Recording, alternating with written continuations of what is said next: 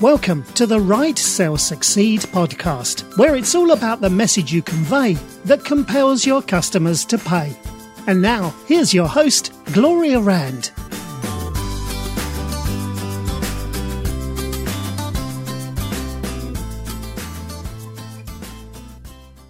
Welcome to Write Sell Succeed. I am Gloria Rand, your host of the podcast, and I'm so glad that you've joined me today because we're going to be continuing an interview that I recorded recently with Nickquolette Barrett. She is a uh, career uh, development strategist, expert resume writer, and she has been just um, awesome in working with individuals, small business owners, and uh, professionals to be able to land the job of their dreams by uh, helping them to create uh, resumes, cover letters, LinkedIn profiles, all of that great stuff. And uh, she's got uh, a lot of great information to share with us. Now, in part one, we kind of talked a little bit about. Um, you know how to be able to uh, how to be able to, you know, craft a professional bio, a LinkedIn page, and how to be also, um, you know, how to find good help, essentially, and and um, how to be able to, and as an employer, how, what to be able to know what to look for and people to hire. So in part two, um, we're going to start off and talking about once you do how once you do have systems in place and you hire employees how do you keep them? How do you be able to incentivize them to stay on for the long run?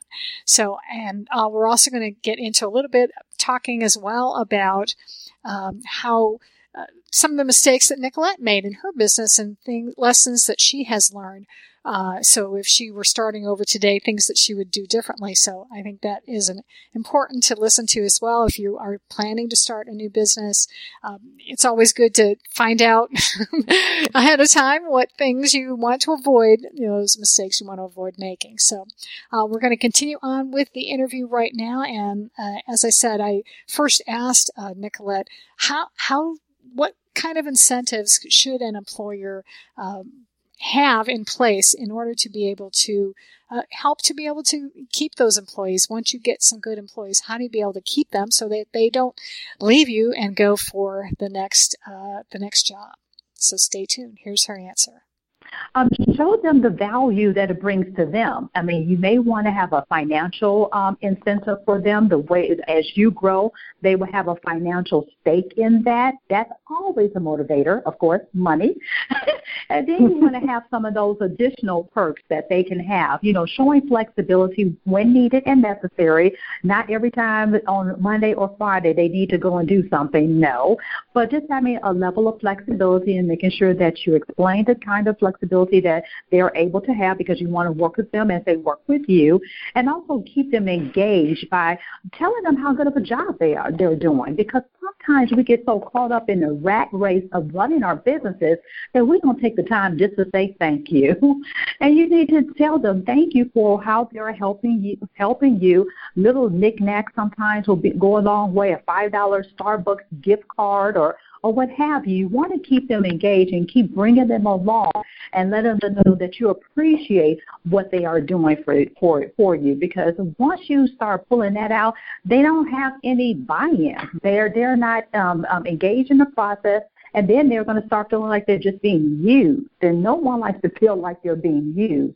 So have those part and also put those as part of your own personal playbook as you get ready to hire your person. What will you do to keep this person incentivized? You don't have to have a whole lot of money involved, but those little small things, I'm telling you, if you just say a thank you, giving them a praise on something that they do well, even an actual email saying kudos, that's a good job that you've done that.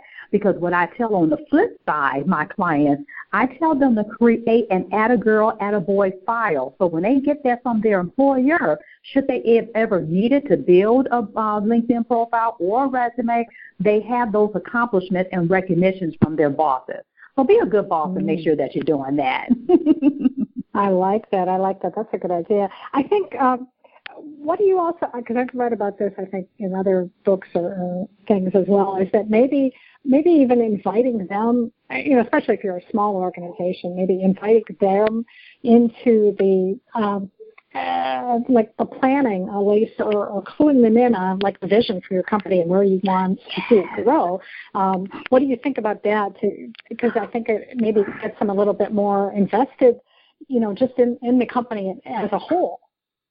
I totally agree because they need to know why did you even start your business? What do you expect from your business? What who are the people that you're serving? Why are you serving them? So they can understand and also get your vision vision and understand your vision and also understand the mission so they can continue to carry out the mission that's tied to your vision. So I think that's perfect that they, they're part of that planning. And as they learn the business more, that would give you an opportunity as you grow to say, okay, now that they know this part, maybe I can promote them to the next level and bring somebody in to, up under their wing to train them to do the things they used to do. So they'll be able to take on uh, more responsibility. So being able to do that as well, oh, Gloria, that is awesome. Yes, definitely bringing them into that planning meeting will be key. Oh, great. Now, I want to ask a little question about you, as you oh, as sure. a business owner. now, what I what I wanted to pick your brain about is, you know, because you know, as I you know I mentioned, I have made mistakes. If you know, we all do, because nobody's perfect, especially when we're first starting out. If uh, mm-hmm. if you could go back to you know when you first started your business, is there maybe you know one thing that you would do differently now? that you you know that you did then and you know what would that be and, and, and maybe why Oh, I got so many of them. Oh gosh, um, I would I would say two quick ones. One is uh, one is I would make sure I do my due diligence in researching the name of my business. One thing that I started to do, I started to promote myself on Facebook. I hadn't, you know, secured the name. Well, actually, I did secure the name and all this and you know little stuff. And i started about to get my business cards and everything. And um i got a call. I had a little mini website up. I got a call from a client a potential client thinking I was another business, the one that she had utilized before. So, and then I started doing some research and come to find out this other business had the same name as I, just maybe a little bit different, but she thought she was calling the one that was in California. Here I am in Texas. And although we did the same type of things, the customer said, no, I like the way that this person did my resume, so I'm going to go back to them because, you know, I don't know you. So I could not win her business, although I tried to, you know, explain, you know, I'm, you know, very good at this and everything. She's like, no, you're not the right business. I'm going to go call the other one. I just thought the one in. California moved to Texas. So therefore I didn't do my due diligence. so therefore mm. I had to scrap that name, scrap all of the initial branding that I did for my business, and then think of another name name. And it was so funny. iRock Resumes who came from God, I tell you, because I called my husband and I was like, oh my goodness, somebody got my name. I couldn't get this customer because she said this. He said, calm down, pray about it, and something will come. And sure enough, iRock Resumes um, dropped in my spirit. I researched everything, and nobody had that name. I bought up every domain there was. and so I am the only iRock Resumes out there.